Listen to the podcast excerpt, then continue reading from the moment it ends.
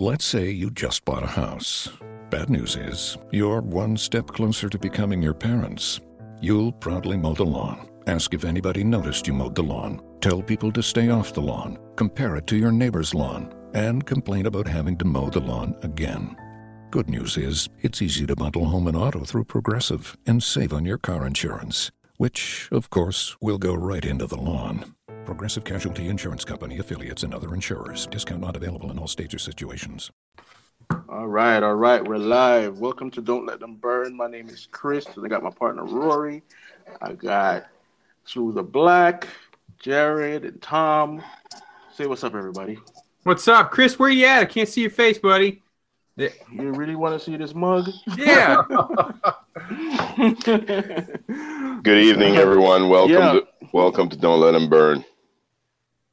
Welcome Hey, to Don't um, Let Them Burn. yes, indeed. Uh, and you want to start off in a uh, moment of prayer, Rory? Absolutely. Lord God, we just want to thank you for this day. Um, there's so many blessings, oh Lord God, you have um, bestowed upon us. Lord God, as we are about to uh, talk about this film that uh, people are going to, I would say the word, Lord, subject themselves to. Lord God, um, we are just here to lift up your name, oh Lord God, and to just bring honor and glory to your name. Father, that when people listen to this um, conversation, that they will see that all we are doing is show 'em- showing them the importance of walking with the Lord Jesus Christ, the importance of staying out of this fluff here, or this garbage. It's not fluff, it's garbage, Lord. And we just ask you, dear Lord God, to take full control of this show. Everything that we do is to honor and glorify your name and your name alone. We pray this in Jesus' name, amen. Amen. All right, so this is our interview, sorry, our review of Split, the movie that came out last year. Uh, we're bi- behind on some of our interviews, so we're just going to take this time. This is uh, one of the, uh, it wasn't a, a blockbuster, but it's a very important movie that came out, and we just we're just going to try to show you some of the spiritual aspects. If you don't like spoilers, we're telling you now, it's time to leave. If it's this is a Christian movie review from a Christian aspect. If you get triggered easily, now is the time to leave. So, with all that said, this movie is uh, directed by M. Night Shyamalan or Shyamalama Ding Dong or however you uh, pronounce his name. Sorry. No disrespect, but it's hard to pronounce this dude's name. Uh, let, me, let me share the screen again. Um, so it came out last year. Uh, director M Night Shyamalan, Shama, Shyamalan, and this is coming off um, the 2000s Unbreakable with um, Bruce Willis, and it's basically about uh, Unbreakable. Unbreakable is about a, a, a, a the birth of a hero, right? Split is about the birth of a villain and M Night says he's going to do another movie that connects all the first two movies. So yeah, that's one where he's going to bring uh, in Mr. Glass, I think, right? yeah, Mr. Glass. Yeah, Glass. I think that- in the that's first what- movie. He's going to bring back Mr. Glass. Yeah. mm-hmm. And go. You're saying something, Rory? No, I was just saying, yeah, Mr. Glass is coming back. Right.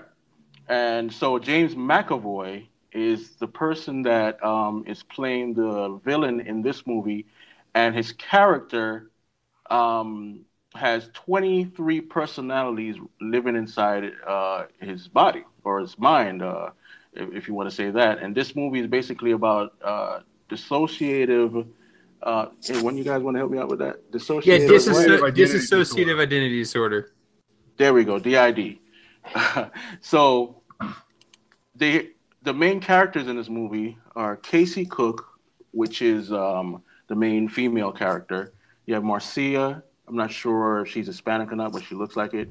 You have um, Karen, who is the, either psychologist or psychiatrist, and then you have Claire, who is uh, one of the blonde girls.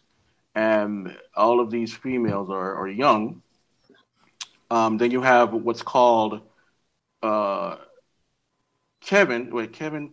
Kevin Crumb is the body that these uh, P, uh, these personalities are inside of his mind, whatever. And then you have the horde, which makes up three of the 23 personalities, and these are the ones that are are in control. One is called Miss Patricia, the other one is called Hedwig, which is a nine-year-old boy, and Dennis, who is uh, looks like he's a pedophile and he likes to see little girls dance naked. That's that's what's explained in the movie. Um, so before I started, anything you guys want to open with? I, did saw not the want to. Movie. Oh, go, Go ahead. ahead, Just cut go me ahead. off. No, it's okay. You can cut me off, and you can just say whatever you want. You just cut me off and jump in there. I saw the movie a couple months ago, and I'm really late watching this movie because when I saw the previews when it came out last summer, I wanted to see it immediately, but I don't get out to movies like I used to just because I just don't. You know, it's garbage. You know, but this is one of the ones that I would have uh, purposely just got out to see, and uh, finally got to see it a couple months ago, and I was pretty impressed with a lot of things in the film. Just it seemed like the director really cared about the subject to get the details right. Uh, I was I was fascinated from you know from beginning to end, the and with with the characters, the acting. Um, those are the things that stuck out to me. But this is another example of a of a film in recent years that covers the issue of MPD, multiple personality disorder, or what is now called DID, dissociative identity disorder. So Mhm. we could talk about a lot of movies like this, like Fight Club, The Long Kiss Goodnight. Um, they had some TV shows. I forget. Uh, th- there's some other movies that didn't really get uh, real big, like uh, Halle Berry made a movie called I can't remember the name of the movie, but uh, she produced it. I don't. She didn't direct it, but starred in it, and um, I want to say it's Frankie and Alice or something like that, where Halle Berry played a multiple and Yeah. had uh, I don't know how many different personalities. One of which was and uh, was a white supremacist. Was one of her Mm. personalities. Interesting enough. So, anyway, there's been a lot of films about this issue recently, and I just I find it fascinating. I thought the movie was done well, and the thing that I really got from the um, from watching the movie is the director really believed that this phenomenon. I don't know if I want to call it a phenomenon, but this condition was real. And then when I saw some behind the scenes stuff, he admitted that he did believe that uh, MPD was real. Okay. Hmm. All right. Uh, any, any anybody else want to chime in before I go? Yeah, before I was so rudely interrupted, I just have a small thought. It was, uh, I, you know, I, for people that don't know uh, that watch this, you know, Tom and I have a, quite a bit of personal experience dealing with actual people that really have dissociative identity disorders. So naturally, you know, we're both very interested. Anytime there is a uh, there's a movie that comes out where that disorder, you know, is typically the primary part of the synopsis of the film. So I um I did not want to watch this movie whatsoever. Usually because I just start to get really upset. You know, it gets kind of when you've had a lot of personal experience with this, it gets hard to watch Hollywood renditions. But often it's a good idea to see what um, you know a film like this is going to give you a good. It's a good indicator of how people are going to view this because most people, as this dissociative identity disorder thing continues to grow, as far as the amount of people that know that it exists you know, we're going to keep running into more and more people that only use movies like Split as the example. It's it's like people that um, only use Doctor Who quotes to talk about time travel. You know, somehow yeah, these yeah. things become real in their minds because Hollywood has taught them everything that they know. And in that, I don't know. It's it's gonna it's interesting to see where this movie's gonna go and how people are, are gonna receive it long term, uh, especially with more and more movies coming out with it. I didn't want to watch it. I forced myself to watch it. I'm glad I did. Um, and man, it was. I think Rory said it best when we were talking before the show started. This was a. I don't. What'd you say, Rory? You said something about this movie. It was a horrible movie. It was it was it was horrible. It was, it, Disgusting. It, it was disgusting, despicable, um, because on so many levels. Um, I think, um, like you said, I think it was a, a, a great movie. If if if you want that, um, I, I think um, and I'm going to tell you why it's great and uh, why it was a great movie in that this aspect. It was great to show um, some of these issues that people face, but a lot of people will look at it and say, "Well, oh, it's just a horror flick or whatever it is, or a scary movie." But like you said, when I look at this, I, I look at it. Uh, my lens are, are tainted, and I can't help. I, I look at it through the Word of God, and I'm like, oh, "This guy's possessed." you know so and, and i'm not trying to i'm yeah. not trying to do a spoiler or anything but i look at it just totally different and that's why and i and i see some there are some other aspects that um, we see happening in our in our world today um, in in um, coming out of hollywood that we have to question certain things you know um, and i'll elaborate when we go in when, when we start all right okay so um, I'm going to share my screen again, just since we're bringing up um, sh- uh, movies and shows that were like this. This is one right here. Uh, well, this is a video game. It's called Killer Seven, and uh, I believe it's a spy game. I'm not reading it right now, but uh, as you see the cover here, the, the person has seven multiple uh, personalities, and this came out um, in 2005. Right now, this TV show right here is Legion. The idea for for Legion came straight out the Bible because uh, this guy has so many personalities in him. He doesn't know which one is which and who's real, and some of them make him more powerful. And he's more like a he's an X Men, one of the X Men. Sorry, and he's a, like a omega omega class mutant, right? And so that's straight out from the comic book. So th- this stuff is all over the place now, and I'm pretty sure that I could pull up some more examples. Um, and one being the Incredible Hulk, you know. So uh, there we have that. So going into the movie now, right? The dad gets attacked while well they were they're all, I believe they're at the mall or, or some coffee shop or something, and the dad gets attacked while they are in the car. Mm-hmm. He's he's loading some stuff in the trunk, and no one notices until 30 seconds after the kidnapper enters uh, into the car and starts spraying the, the, the, the girls with, with um, a sedative. I'm just pointing this out because it was kind of ridiculous. Um, and the, the main character, uh, Casey, um, she was traumatized from him just getting into the car. She she took her slow time to even try to open the door. So by the time he noticed, he wasn't even afraid of her or nothing. He just he didn't he didn't pay attention to her really until she tried to open the door, and then he sprays her. Um, but but um, um, don't you find that a little? That, don't you find that funny? Don't you find that funny um, that when um, he sits in the car, he turns and he sprays the two girls in the back, and the one that's mm-hmm. closest to him, he doesn't do anything. And, and that, right. that's my question. Um, when you look at that, um, she's not, she's fearful, but there's she doesn't have that knee jerk reaction like I need to get out of here or anything like that. Right. She stays there and, and she's yeah. extremely calm. And she says she starts moving um, very slowly and um, to to try to get up. And, and I have the reasons for that. I don't know if anybody want to chime in, but I have the reasons for that. But go ahead if anybody want to chime in. No, I want to hear the reasons. Okay. Well, her dad, um, when she was younger, trained her how to hunt deer and she had to be slow and methodical about it. And he would train her how to shoot rifles and stuff. And at the same time, too, she was being molested by her uncle. She has been exposed to that died, type of. She's been exposed. Yeah, exactly. Her dad died of a heart attack, and the uncle's over her saying, "This is later on in the movie." He's saying, "Well, I'm going to take care of you now. It, this this stuff runs in the family, heart attacks." So that's why she's like that, and it actually uh, helps her situation, but there's more to it than than what I'm saying. I'm going to go into it right now. Uh, Casey Dad trains her how to hunt, but um, it's written in a feminist with, with feminist overtones, right? Uh, they're having a conversation in the camp area, and she he's training her with the guns or whatever, and he says, um, "Female dares are smarter than the bucks, just like humans."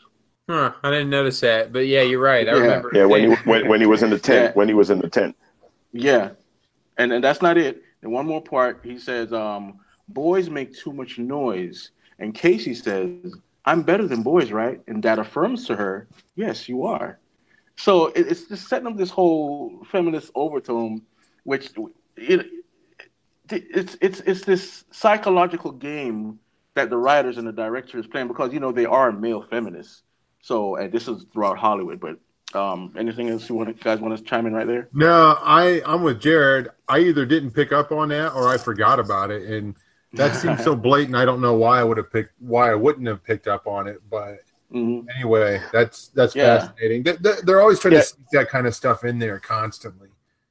Yeah, definitely. Um, when I when I saw that when I saw that part, I, I looked at it as a as a young girl. It was just more than just just training. I think it was conditioning, conditioning her mind from a very early age. You know, one of the things that they always said, hey, if you want to bend a tree, you start um, bending it from when it's young because when it gets old, you can't do it anymore. Mm. So you you you see this this the, the the the glimpses of going back and forth um, between when she was younger um, some of the things that she's been exposed to, why she reacts the way she reacts. And uh, we could, I, I could go into it a little bit more, but I'm, I'm you know, Chris is building, so I'm, I'm going to wait. Let me let me take a step backwards here, real quick, and just touch on a brief brief point that I think has a lot of practical application. If my memory mm-hmm. serves, one of the reasons why Kevin was able to get into the car and was, went virtually unnoticed by everyone except for the main protagonist for like 30 seconds is because the girls in the back seat were on their phone.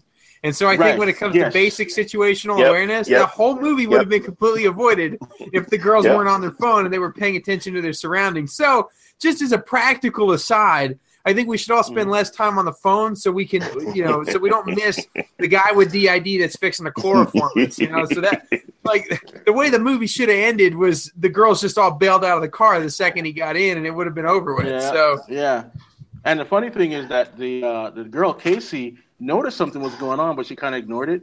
You know. Yeah, because she and, saw she um, saw the um, boxes of food on the ground. Mm, yeah, but right mirror. before that though, right right before that though, she heard some scuffling, but just looked kind of and just kind of ignored it. You know. So yeah, that could happen in real life, but I think you know because the, the, the thing that Jared is saying, they're not really aware of their situation, what's going on around them. And she wasn't even on the phone, which makes it even more disturbing. So, um, all right. So uh, you mentioned Kevin. Now, Kevin is the body that these um, personalities are inhabiting, right? Kevin mm-hmm, has yeah. been asleep since, um, excuse me, let me grab my notes here, September 8th, 2014. So the movie came out in 2017. So he's been he's been out for three years. So the personality that's that that's the, the main male personality that's taken over is Dennis. All right. So Dennis, um, when I guess Kevin was going through childhood trauma, right? Um, it, it said that these personalities came out to protect Kevin. We hear that sometimes in these movies. And you guys have more experience with this sort of thing, so if you want to chime in anytime, let me know. Um, and it says it says here that uh, the personalities are aware of the subpersonalities, uh, and this is established in the beginning of the movie. And also, they sit in a in a, in a in a group of chairs, like a circle, right? And and this is all pointing to aspects of witchcraft too. The circle, you have to sit into the circle and do whatever um, um, spell or um, summoning and, and, things like that. You can't break the circle. So it's like a, a, a witchcraft musical chair within his mind, or however this stuff works. Um, anybody want to say something before I go?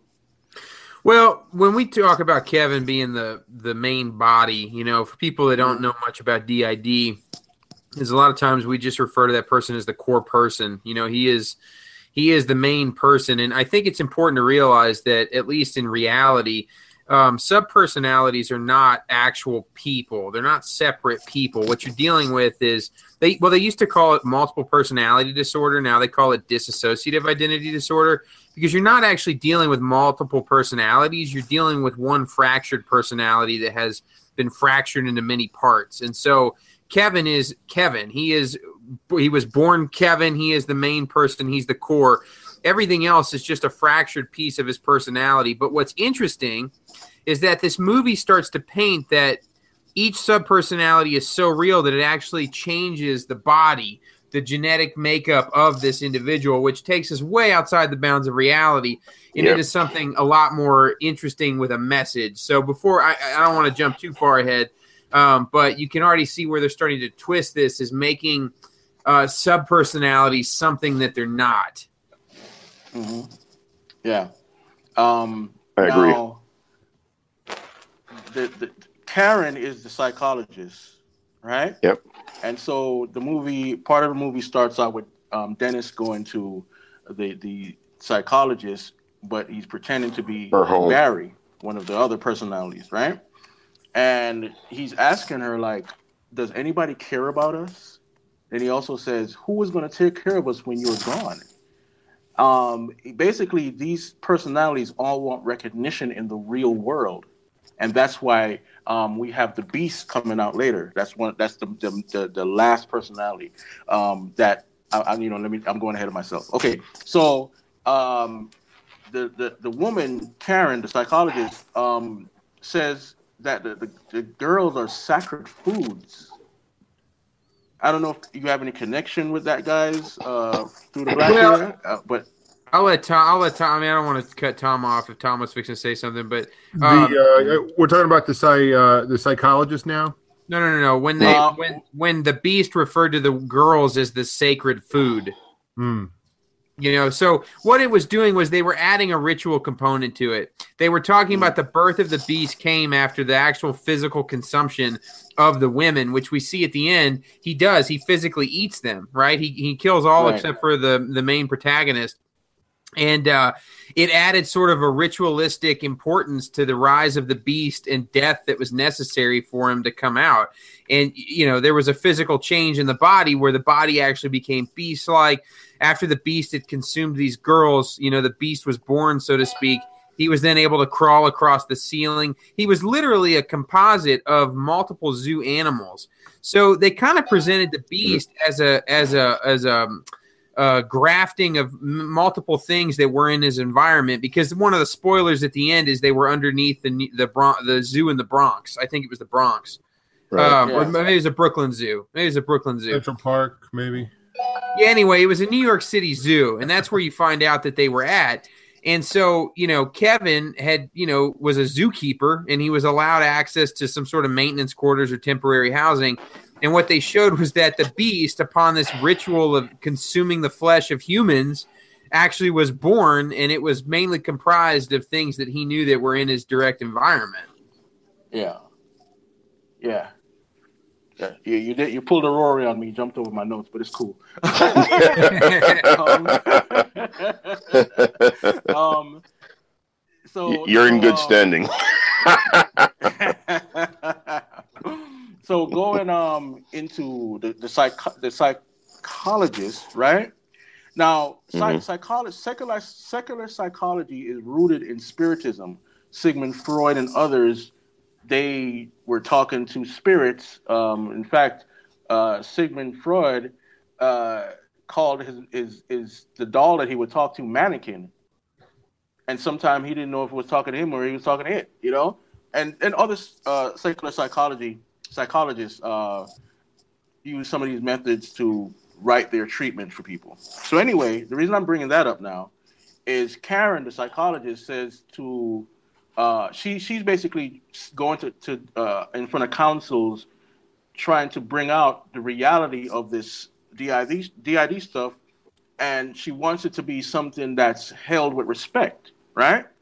But she winds a, conspir- uh, a spiritual component in there, and so she, in one part she says, "What if they are more than us?" And her colleague says, "You treat them like they are supernaturally gifted." And then she says, "Perhaps they're capable of something we are not." And then she Exactly. goes on and says, she go she goes on and says, "We have brain scans now that show DID patients have changed their body's chemistry with their thoughts." Yeah. And So- so, so in, in in other words, what she's saying is that they're using more of their minds than we are. And so, so in this particular part of the movie, they're not being looked upon as necessarily being sick, or she doesn't look on them as being sick. Although this lady knew from the day those three girls were missing, she knew who had them. She had a clue who had them. She knew beyond the shadow of a doubt because when he came to her house, um, she kept on pressing him. And he said, No, no, you know, everything's good. I'm okay. And she's, you know, is there something you have to tell me? Because she watched it and and um, he never came out with it. He said, Everything is good. I'm doing great now because he had the Yeah. three young ladies. I just Right. want to uh, mention just the way that these scenarios are set up in this film were so real to me. Just Yeah. the whole idea that one of the personalities is sending an email in the middle of the night to this psychiatrist is is asking for help and is setting up these appointments, and then the other guy pops up and he goes to quiet the whole thing down during the day. But there's somebody inside that wants help, that wants to warn, you know, and tell the truth Yeah. uh, we see this a lot. And again, I'm really impressed with the detail that they put in, how many things they got right. Again, I'm watching this film with my wife, and I can't tell you how many times I paused the movie and I was like, "They got that right. That's right." I'm like, it was it was creeping me out. I almost thought, "Does this guy listen to Russ Dizdar to get this much good detail in there?" And Well- I mean, so many things were right, and I and I really liked the uh, the Karen character. She, I know several women exactly like her who are um, who have counseled DID and they are champions for DID. And I will meet them at Bible studies. I will meet them at churches. Uh, they'll come out to conferences and they'll tell me stuff like, "Man, I've been a you know I've been a counselor for years. I'm a I'm a psychiatrist or, or a counselor. I know this stuff is real, and I believe it. I've been helping these people, and they know all the lingo. They know all the buzzwords, so to speak, that we know, and they are champions for these uh, people with with DID. So I just thought that character was so good, and and again, we we see this where somebody on the inside is is reaching out for help, and then the upfront person or the protector personality will try try to quiet the you know the other one down that, that's reaching out for help. Mhm. So Yeah. uh, again, you know, sometimes Hollywood gets it right, and they got it right a lot in this film. Yeah. Um I'm gonna I'm gonna release my spoiler for what I what was revealed to me. I think this, the Holy Spirit just laid, laid this one on me today. Now, dealing with what Karen was talking about a minute ago, all the, all the quotes I gave you. Think about what she's saying here. They're more than us, and they've been able to change their body's chemistry through what thoughts, Mhm. right?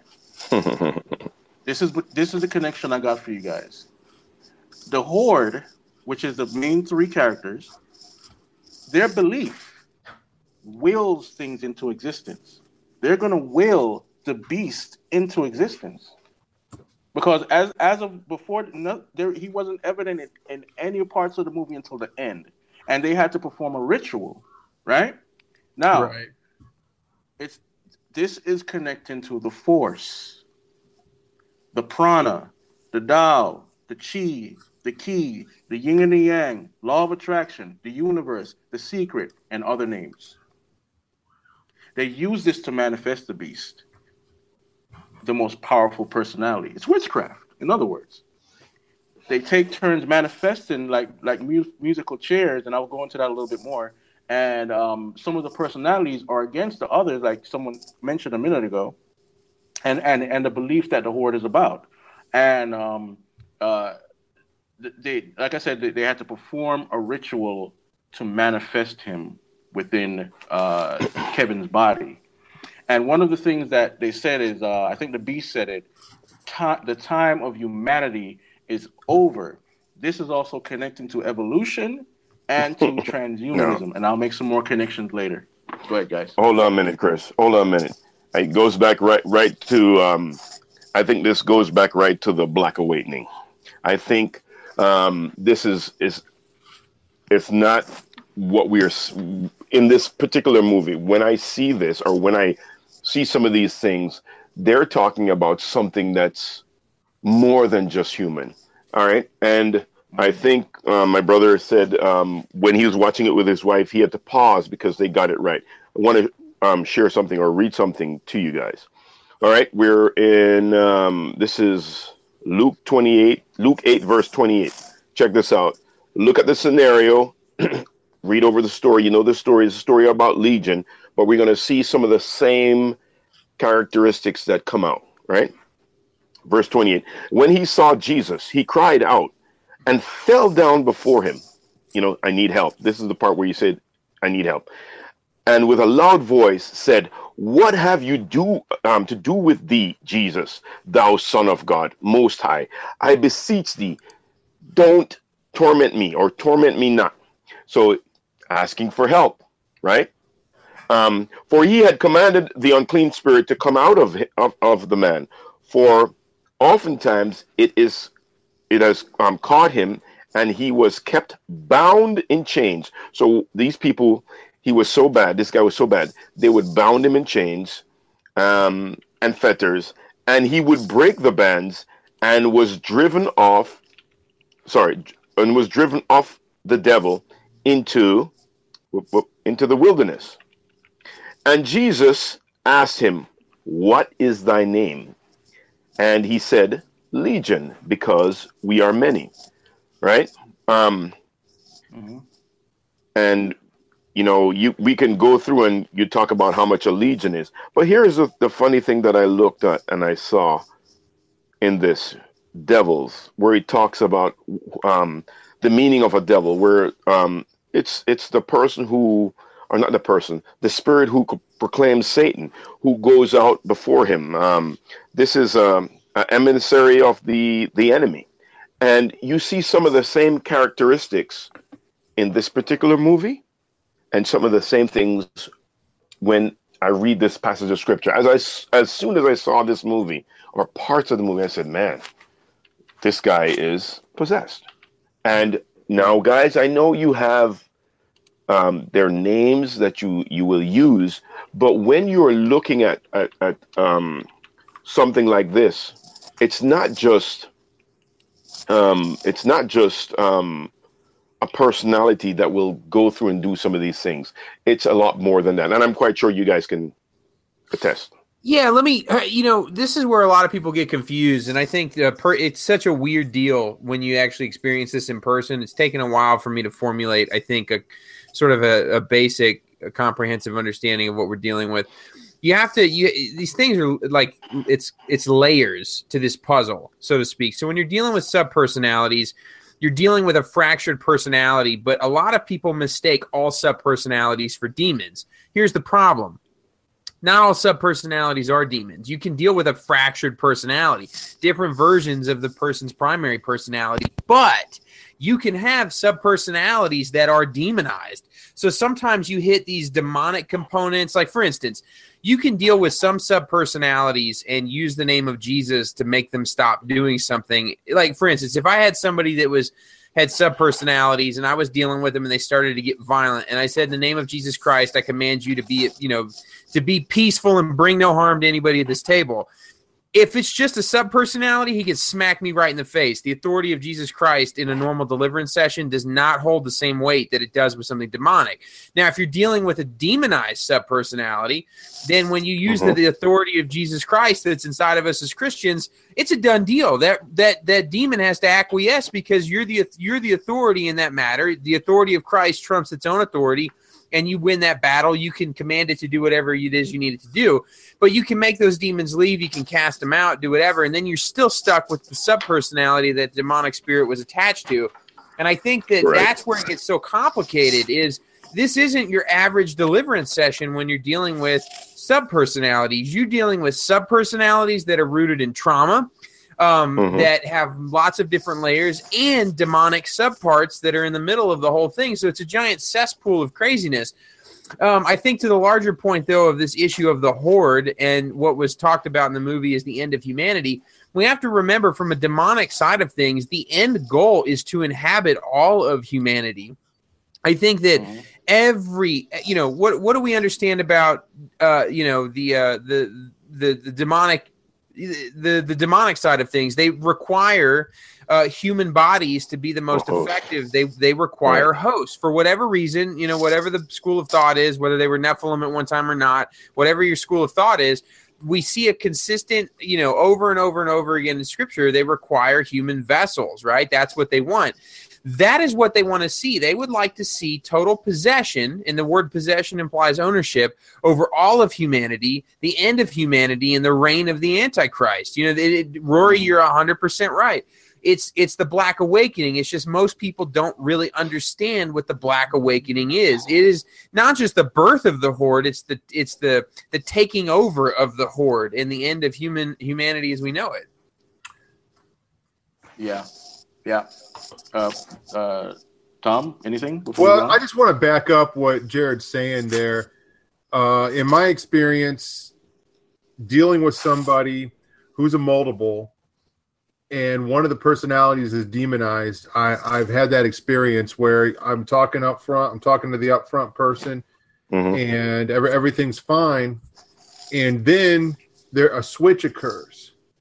And then Mm. you feel that presence that wasn't there uh, you Mhm. know, just moments ago. You feel that um, just that feeling in the air, you know, that you that you might have after some kind of a spiritual attack, after uh, some sleep Yeah. paralysis or whatever. There, Yeah. there's a personality that pops up that's demonized, and this film tackles this in a way and I'm, I'm just man i would love to have a conversation with this guy to find out what he knew because how can you really talk about Exactly.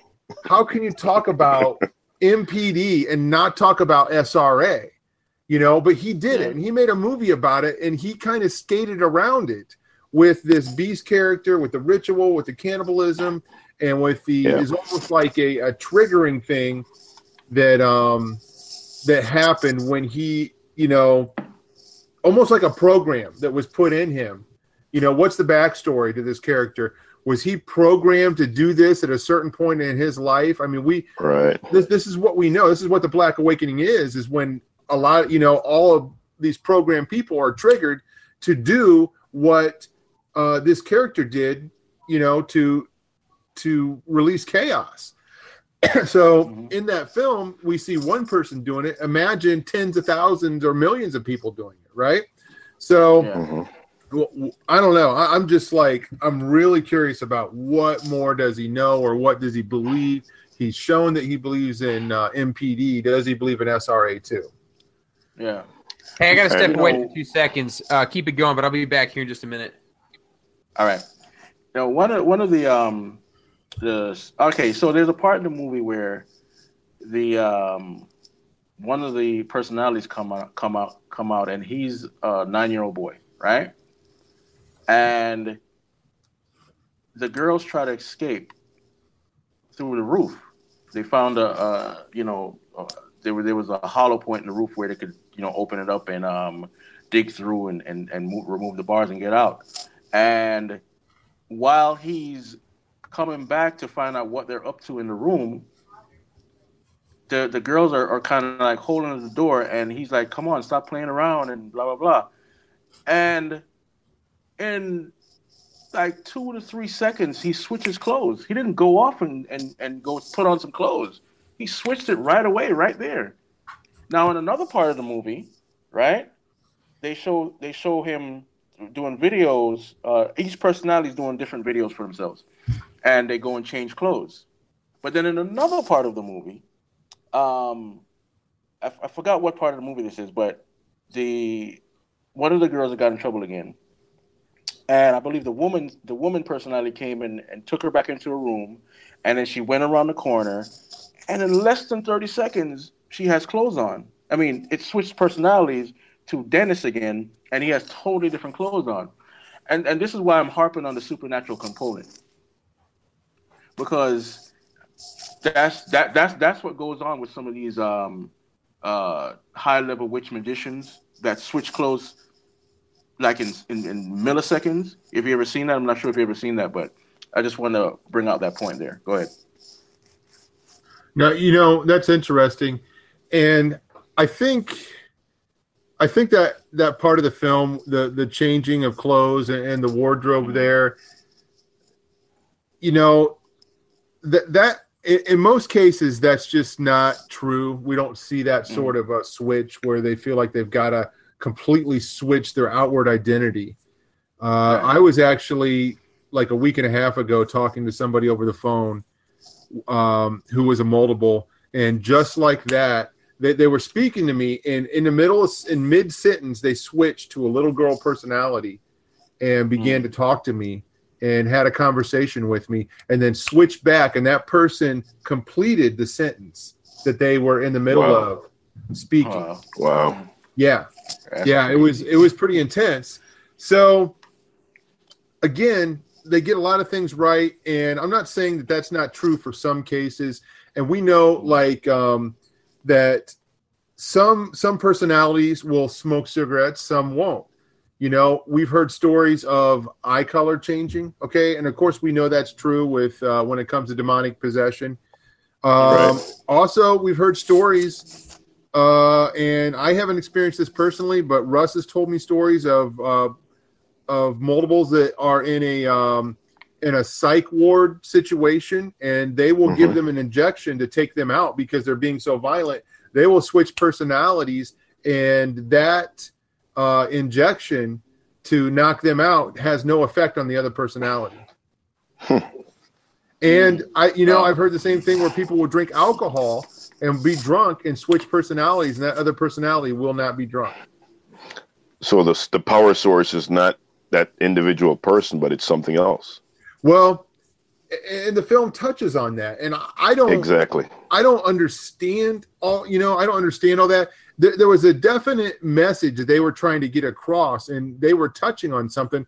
And it's almost like he was skipping everything, and he was going for Yeah. straight for the supernatural. He's like, "This is what they're about," because this is what the um, this is what the psychiatrist said. She's like, maybe they're more than us, you know. And th- you know, of course, the climax of the film was building up to, you know, uh, I watched the behind the scenes, and uh, M Night uh, Shyamalama Ding Dong was uh, saying that um, he was like, "What if?" You know, that's what he wanted to make this movie about was what if, you know, the they could um, the supernatural, you know, could take place in a switch. One of the personalities could have supernatural abilities, like the beast, like climbing on the wall and stuff like that. So, I mean, we've seen switches where definite, you know, personality traits and um, whether it be the way they walk, the their um, posture, you know, the way they talk has changed. But you know, he's he's taking it, you know, directly to it, and he's saying, "What if this? What if there's, you know, you switch personalities, and this personality has supernatural power." Which is what we know when you're talking about somebody who's demonized, has a demonized personality. Right. Yeah, yeah. Um, they, they went to extremes in this film of like saying that some sub personalities were diabetic and others weren't. And so like all of a sudden, you know, like some di- when when one sub personality was out that was diabetic, they actually required insulin, you know, insinuating that the genetics of the person actually changed. changed. Right. Yeah, and that was it. That was crazy. That's not that's not real whatsoever. Yeah. But Tom's right. Like I had a I had a guy that I dealt with one time for about a year and a half who had like 12, 13 different sub personalities, and uh, both male and they you know. So, some identified as male, some identified as female, but some of the male personalities, one in particular, he had to always have a hat on. So if I if he came out and we didn't have a baseball hat around, he would go find one before he talked to me because he refused to spend his time out without a with, without a baseball hat, and that was that's about as real as it gets there. Well, yeah, and I know that um, he's embellishing a little bit and putting some fantasy in there. Um, but it's just, it's just the one reason I, I, I kind of like look at it from a reality aspect is all of the things coming around in tech, and we can't get into all that right now today. Oh my gosh! But the, the whole trans transhumanism movement and uh, it- it's it's just dark. Okay, so anyway, let's go. Let's keep going the, the, the, they have something in there called the light, and it's not our usual definition of the light. Basically, the light is when a personality takes over, right? So Hedwig, the nine-year-old boy, he says he has superpowers, special powers, sorry, uh, to come to the light. So basically, he's the type of personality that could take over at any time, right? And but he also explained that two identities can, can can take control at the same time, and we see this in the movie later on when um, Casey is almost um, ready to escape. Um, any anything to add to that before I go on? Not from here. Okay. Not a- All right. So, um, Karen, the psychologist, she says um, to her colleagues, she says, this is something to unlock the potential of the brain to all things unknown. She's saying these personalities, this is something that the brain is doing or whatever, blah, blah, blah. And then she goes on and she says, is this where the sense of the supernatural comes from? Anybody? I, I think the guy is just dancing around, just like we have said before. Exactly. exactly. He's dancing around and he's playing with that, and you know, you he's putting more into it than it actually is. If you're Yeah. dealing with a person with multiple personalities, yes, I am quite sure um, it's an illness.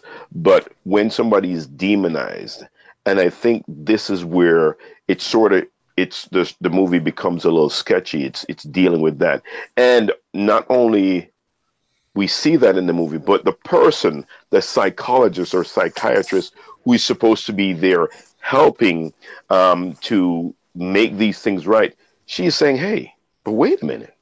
We need to really go back and look at this because these folks are using more of their brains than we are. This could be really good you know so in other words i think instead of um him having someone that is able to help him you know he comes to her in the first part of the movie as she becomes his advocate to the rest of the world do they what, what are they saying about us what are they saying about us She's like, you know yeah, you know so so that's what what, what i caught yeah. Yeah. Anything else before I go on? Does anybody know his um worldview? I'm just curious because I, I guess I never thought to look that up before. What, I'm, I'm assuming. I'm assuming that he's a Hindu, because based on the movies that he's presented from the beginning, there's a lot of Hinduistic beliefs in there. So Yeah. I'm, I'm just. I, I don't know for sure, but I'm guessing he's a Hindu. well, I'm looking at the uh, the Wikipedia now. Um, says he's an Indian-born American film director. Oh. Mm, So, um, that makes sense. mm. I think you're right. Yeah. Yeah. So um there's there's before I keep going, right before this that I have to say, did anybody notice that the the, the, the girls that were let's just call them chosen, they were half naked throughout the, the rest of the movie after they tried to escape. Casey was the only one that remained clothed, the only one that remained calm. The rest of them that panicked more and tried to escape, they stripped them. Not totally naked, but half naked. And remember, remember now, Dennis is a pedophile. Well, yeah. Now that you bring it up, I guess I um, I do remember that, and they were also they were all separated, right? Mhm. And was yeah, it yeah, yeah. um, They separate mhm. after they try to escape. Yeah, right? yeah. They're they're um you're okay. You're talking about the girls. The the one girl that never screamed. There's a part in the movie when he actually sees her, her Casey. um her stomach, her, her Casey, her, her stomach, and with all the markings on there. And he says something. Um, I'll see if I can remember exactly. Wait. Nope. See, I, see, man, I tell you. Okay. You got my notes, Yeah. bro. You got my notes, bro. Yeah. Oh man. all right. okay, but you, you will see, you will see that um, there's a lot more to it than than that. So w- one of the things that I, I want to touch on, and, and the movie skates around, goes back to the first part in the movie um, where he gets in the car with these three girls. But you notice he turns and he sprays the girls in the back, and he never sprays the girl in the front until she tries to escape. One of the things that you will know uh, if you deal with um, some of these people who are, are persons who have been demonized they are not um, they know their their their own kind. You know uh, there's a saying birds of a feather tend to flock together they know their own kind so when this guy came into the car and he was going after the other girls he um he knew these girls did not have a clue but this one girl in the front she wasn't running she didn't jump. She didn't scream. As a matter of fact, the one one of the other young ladies says, "Well, you know, hey, I have six months worth of um, karate. I know what to do." And she looked at she looked at this girl with the experience and laughed at her and said, "No, you don't yeah. understand. You think you understand, but you don't understand what you're dealing with. I will let you know. I will let you know when we can do something." And I said, "Wow." And that was I, yeah. I like that again. I like that aspect of the film because it kept me wondering. Okay, what what's going on? This girl knows more. Yep. Than mm-hmm. they're letting on right yet, and I I thought it was going to be kind of different than what was revealed in the film, but. It, I mean, it didn't turn out that way, but it was still kind of kept me uh, just trying to guess. Okay, so there's going to be a surprise here you know, and, and there was a mm-hmm. surprise at the end, but right, um, it, it's still, you know, I, I thought it was going to be something more. You know, she was going to have a mm. deeper knowledge of what she was dealing with. You know, maybe she knew she was going to figure out first that they're dealing with a multiple or she had some kind of experience with a multiple or something like that. I thought that's what was going to be revealed, but it didn't turn out that way. So yeah, yeah. Now, Mar- Marcia, the one that looks a little Hispanic, uh, she, when she tried to escape, what Dennis tells her is, "This is why you've been chosen." Uh, this is not, you know, word for word, but she's always been protected and never suffered. But later on in the movie, this is seen as a weakness this is not this is not part of your evolutionary process, so you will fail. And and we'll we'll connect that in a few minutes. Um, did anybody else notice that? I missed that. Must have missed that part. Yeah. All right. I was very meticulous today watching this movie again. Oh, um, you watch it again? But, um, okay. That makes more sense.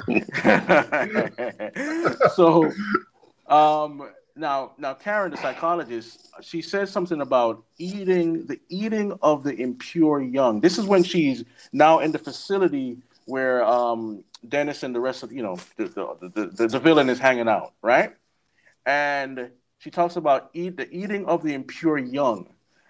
When she's starting to figure out this something is wrong here, and then she says, "Are there no limits to what the human body can do?"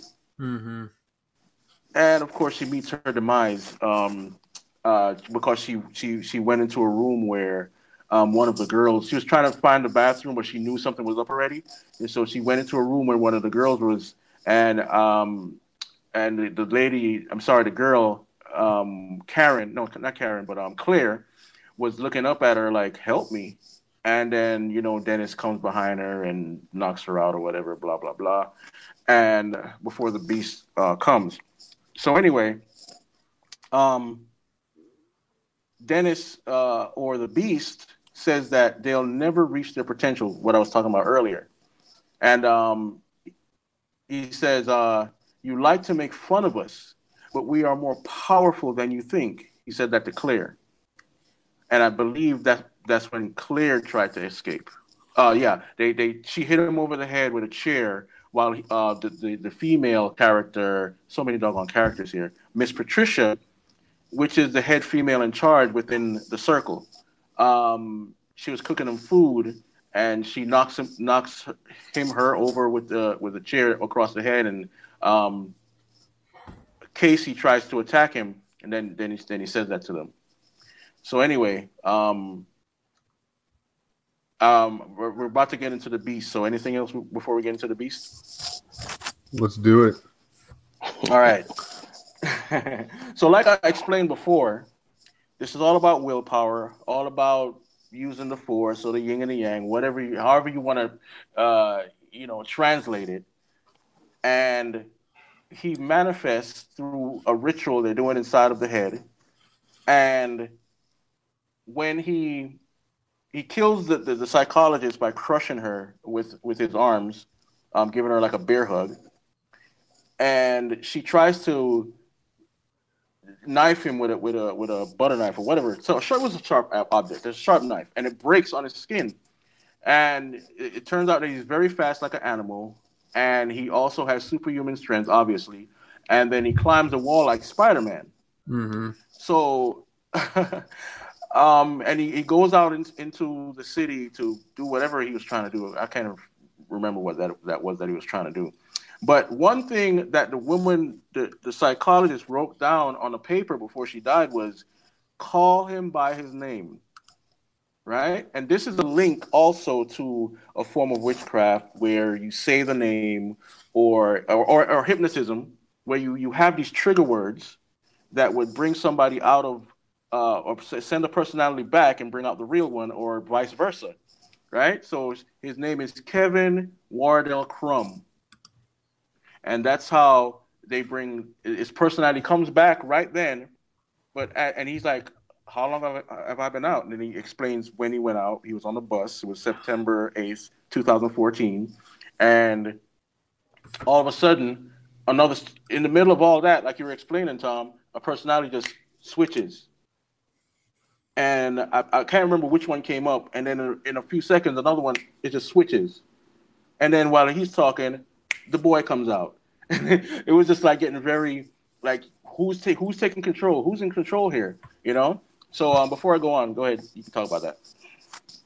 Well, uh, just like I was saying before, um, in, in, the in the trigger, and that particular part of the film right there reminded me of the film Manchurian Candidate. I don't know if you guys have seen that with um, yeah, I've seen it. Denzel Washington. Um, yeah. The the mind control person in that film that's the exact same way that he was brought up was uh, a couple different times one time it was his mother would say his full name and and it would um it would cause him to switch and go into a room where only that program or only that personality knew like they pulled the back out of his closet and he went into another hotel room and they like fixed his programming or something like that so mm-hmm. that's another example of, of just a trigger word or a triggering of that. And uh, we, you know, we've again, they can do it anyway. You know, th- there's a lot of different ways. I've heard stories of uh, of programmers or people wanting to trigger somebody, and they'll put certain words in a newspaper, and that person will be programmed to read the uh, read the headline story of a newspaper every day and it could wow. years could go mm-hmm. by, and then they finally will see those trigger words in that newspaper. Then they'll go out and do whatever task that they were programmed to do when they when they see that trigger word. Um, and you know another way that they do it is uh, you pick up the phone. Uh, you know you get a call on the phone and you'll hear what you'll hear something on there what's called a microburst. And to us, yeah. you know, um, it, it doesn't you know it doesn't sound like anything. It just sounds like something really like a really quick tape, you know. But if you slow it down, there's some kind of a triggering in there. And the conscious yeah. mind can't pick that up, but the subconscious or a sub personality can pick that up and will be triggered to go out and do whatever. In this case, this stopped the program when when she said his full name, but uh, a, another good example of something I think they got right. Yeah, for sure. Yeah. Uh, also, um, Bourne Identity, even though it was one personality that that switched, you know, um, you got that. You have Winter Soldier, the mm. same trigger words, and you know we can go on and on about that. There's so many movies that that um, go into that area. Um, but one one peculiar thing to me when the Beast went on his tirade was he ate the stomachs of Marcia and Claire. Mm-hmm. it's a- straight cannibalism. And um, I mean, I don't know if anything like that, is, you know, obviously in, in real life, but uh, yet there is that, like the guy that ate the dude face in Miami. I don't know Mhm. what's going on in his head. I think he was just possessed. Um, this stuff comes out of you know voodoo and all this stuff, but um, I, I just found that peculiar that he ate their stomach. Yeah. You know, something else, and I don't know if this is one of those fake headlines or not, but Mm. it was a headline that popped up today on Facebook that said that the that the Las Vegas shooter was a government mind control person. And this is something that we suspected, but there, there's a he- there was a headline that popped up today that like there's some kind of breaking news on it, and Mhm. I They did- arrested a second. They arrested a second person. Okay, Um, I, I don't know much more. I have to go look after I'm done here. I'm going to go look at that because I've been Okay. following that for months. so but when you when you know about this stuff and you know about multiples and programs and stuff and you see things on um, on the news like the batman shooter in aurora colorado uh, the Yeah. guy uh, i can't remember his name james i'm getting a couple of them mixed up but there was a guy in arizona who shot the congresswoman and who shot the the uh, the second was- amendment judge Is that not Jared? Jared Loughner? yeah, Jared Lee Loughner. So I should have remembered that. Um, and then you know, just some of these other you know um, high profile shootings or mass murders or stuff like that. We could talk about the um, the VTech shooting. Okay, here's a guy that didn't have any weapons training. You know, of course, he had a, a an assault rifle, but still, I mean, uh, he was able to kill a lot of people. You know, and we see this over and over. And this guy wrote a play, I think, about some kind of abuse. But we see these profiles on TV in these big, you know, high profile cases or shootings or, or whatever. And the the average person thinks, oh, that, that person just went crazy. You know, you just take RFK, you know, Sirhan Sirhan, that dude was programmed. There's no doubt about it. So Um, anyway, Yeah, and I, I'm probably jumping ahead a little bit too much. I'm fixing to have to leave here in just a few minutes. Uh, I got some stuff I got to do, guys. But tor- okay, since we're kind of close to the end, um, I got two. I got a couple thoughts. Number one, all right. So she's behind the. She's in that little cage, right? And she's she's Mm. barricaded herself from the beast as he's coming after her. Now it's just it's just him and her. She's got a shotgun. She's running out of shells. She shoots him he he's not dying. I mean, it's showing how he's no longer human. Pretty much, he's more than human, right? He um, Mhm. he's standing there and he realizes just by looking into her eyes that she's broken too, right? And they kind of revealed the history of her sexual abuse. They kind of finished with the revealing of the the sexual abuse with her her uncle. That's been revealed at this point. You know that she's been traumatized. They never alluded to her having sub personalities, but she's broken, right? And and so he considers her to be pure because she is broken, almost like she's clean because she's unclean in this weird Yep. way. It was just like it was this reversal, and um, and then he makes his he makes his exit. But you know, I this is a thought I have, and maybe I'm stretching it a little bit, but it's just something I've been questioning ever since I saw the movie. You know, now that the transgender movement is moving in full swing, and the next obvious step is pedophilia. In fact, they've added P to the LGBT slurry of letters now. You know, P is added in some places to add, you know, for um, you know, ped- pedophiles. They're, trying to legitimize pedophiles as a as a as being born, you know, with a specific Yeah. sexual proclivity. You know, NAMBLA, the National Association for uh, you know, man boy love or whatever it stands for. You know, you've got groups of people Wow. that legitimately want to make it legal to have sex with. I'm talking six, like two, three, four, five, Yes. six, seven, eight year old uh, boys and girls. My Yes. point is this, okay? A long winded way of saying this. Almost every case of engaging, like I've ever seen, where somebody engaged a minor, and I'm not talking about a teenager, but somebody, you know, uh, prepubescent uh, in sexual activity cause some sort of fracturing. In fact, you have lots of people out there that have subpersonalities that were created as a byproduct of sexual abuse that have nothing to do with satanic ritual stuff, you know? Yep. So I almost wonder as we're starting to acclimate, you know, people to this idea of of pedophilia being okay, or at least some people are trying to. If we're trying to make DID something that is much more okay or something that's um, better than we are, because you're going to start like I don't know if I'm making any sense, but if that becomes allowed and and more and more people are okay with with pedophilia, you're going to see nothing but more and more DID. It's a natural result of that form of trauma. It's an it's something that naturally occurs with the you know sexual activity in a minor that that's that age. And I almost just wonder. I mean, they're they're calling the broken pure. You know, in in in, this respect, they're making it sound like it's a gift to have been split, even though they they seem to neglect in some ways there was horrible trauma that went into it. It's like they're glorifying the situation and making it something that it's not. And I almost have to wonder if it's because they're preparing to make the means by which that happens okay, when we know it's not. So I don't know if that made any sense, but it's it, it did. It made a lot of sense to me, man. Let me tell you something. When I saw that part in the movie, I sat back and I'm like, oh my goodness. And he, he you know, he said what he said to her. I can't um um say it word for word, but he said that, and he looked at her and he looked at her body and saw that she had been traumatized. Did he walk away from her? Um, did he know that before when he entered the car? Because he didn't go after her in the initial stages, but now he sees fully who she really is, and he says, "Okay, I'm done here. I don't need to do it. I don't need to pursue you anymore." In other words, he was mm-hmm. saying, because you are one of us. Yeah. I'm going to walk out. Yeah.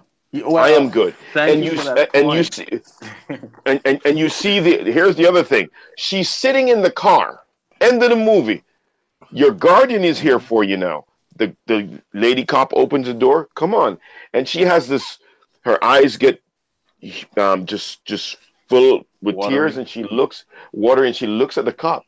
And in other words, she's leaving one situation to go back to the guardian who is going to continue doing the same thing that she's been exposed to. This is why I look at this movie and like we are now saying, you know, good has now become evil and evil has become good. Yeah. The villain wins. Well, the villain has won. Guys, I had fun, but I got to bounce. So I will talk to you later, okay? All right, all take right, it easy. It was right. great. We'll we'll finish up. Thanks, guys. Yeah, great having you, man. Yeah.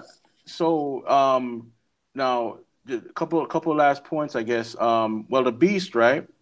Um, and what you were saying, tying into some of the stuff that you're saying, Rory. He says, only through pain can you achieve your greatness.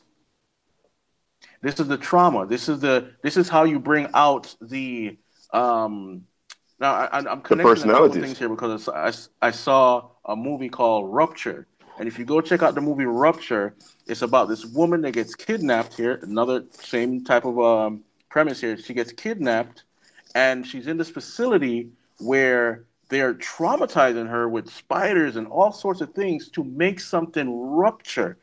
Basically, I'm going to do a separate review on this, but basically, it's to bring out something that would make her a god right? And they tell her all this by the end of the movie. Now it's the same thing here, because the the, the beast is supposed to be godlike. He says, "I'm not human," like Jared was saying. Can you see? Can't you see? I'm much more. He finishes it off, Chris. He finishes it yeah. off when he looks in wait, the wait, mirror. Wait, when he's in the mirror. All right, I'm going. I'm, okay. I'm getting there. I'm getting there. And then, like like everybody's pointing out here, he sees her in the cage, looks at her. He's ready to. He's he's about to break the bars in the in the jail or the cage open, the animal cage, which is like a a, a, a prison cage, and jail cell. Yeah, jail cell. Sorry. And he says, um, he looks at her scars. He knows nothing about her really, but he sees her scars, and then says, "Your heart is pure." So he's connecting what she's been through, all of the traumas, but she's pure, pure in heart. But that only she, he's talking about her evolution. That's what he's really talking about. And um, by the end of the movie, after she's in the cop car and everything, they're, they're, the, the multiple personalities are coming out and saying how the world has we got to basically get to the world so they could see that we're real and and powerful and all these things and and and that's where the kind of, the movie kind of ended. But the two little uh last tidbits here is um they showed 23 tooth- toothbrushes. They cut away to that and then they cut it when the when the the credits start rolling it's 23 different credits going on the, in the background. But anyway any more to add guys? No, I uh, I just I think this movie uh, there, there's more to it than than uh, what we know, and I'll be anxious to see. I have not seen Unbreakable, and when I saw the end of the film, I had to go figure out what it was about, and I you know I, I googled it real quick, and I was like, okay, this goes Uh-huh. back to Unbreakable. I've never seen that Yeah. film, so I got to go back and I got to watch that. But now I'm curious. I mean, is it going to be another 15 years before the next sequel, or is, is it going to be sooner? well, he claims he's, he's working on it, but you know what, Jared? Thanks for bringing up Unbreakable again, because the same child abduction theme is in that movie. The only thing Bruce Willis Willis is becoming a hero, and he goes and rescues the child that's um, taken away by a pedophile. So it's like a thread of this this subject matter going through here. So, any any any last words, guys? No, sir. Hey man, I appreciate you having us on. Um, I'm glad I finally got to hang out with you guys um, on on the YouTube channel. Want to have you uh, both back over on our show again sometime once we get all this um, all this craziness that we're dealing with right now out of the way. We haven't been doing a lot of guests because we've been um, uh, working on some uh, film stuff, but. Uh, uh, I love I love having these conversations, you know, and I learned so much. I didn't know we are gonna go that deep, man. Uh, next time we're gonna watch the movie again the day of.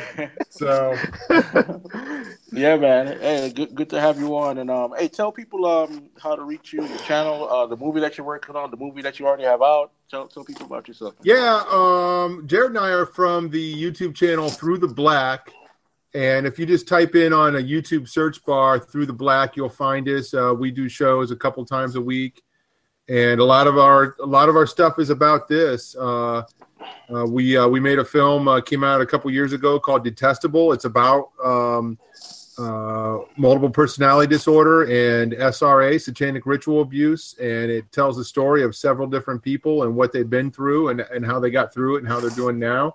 Uh, you can find that at detestablefilm.com, and you can rent it on Vimeo there, or you can buy the actual DVD. But uh, also, you can check out the website throughtheblack.com. So, uh, thanks, Yeah. man, uh, Rory and uh, Chris, for having us on. Um, we appreciate it so much. Oh, Great for having you. Time. Um, and and also um, we did an interview with with um Tom and Jared last year about their film, and we got a bunch of nuggets of secrets of in TV shows and stuff in there too. So if you want to go check that out, go check it out. And this ends our review of the movie Split. Have a good night. Have a wonderful night. Good night. What if every time you went out, you could cash in? Now, with the Capital One Saver Card, you earn 4% cash back on dining and entertainment. Like learning more about each other on your first date, You play the oboe? or discovering they can't hit the high notes at your favorite karaoke bar. Oh, yeah! No matter your reason for going out, now you have four more. Introducing the new Saver Card from Capital One. Earn 4% on dining and 4% on entertainment. What's in your wallet? Terms apply. Capital One Bank USA NA.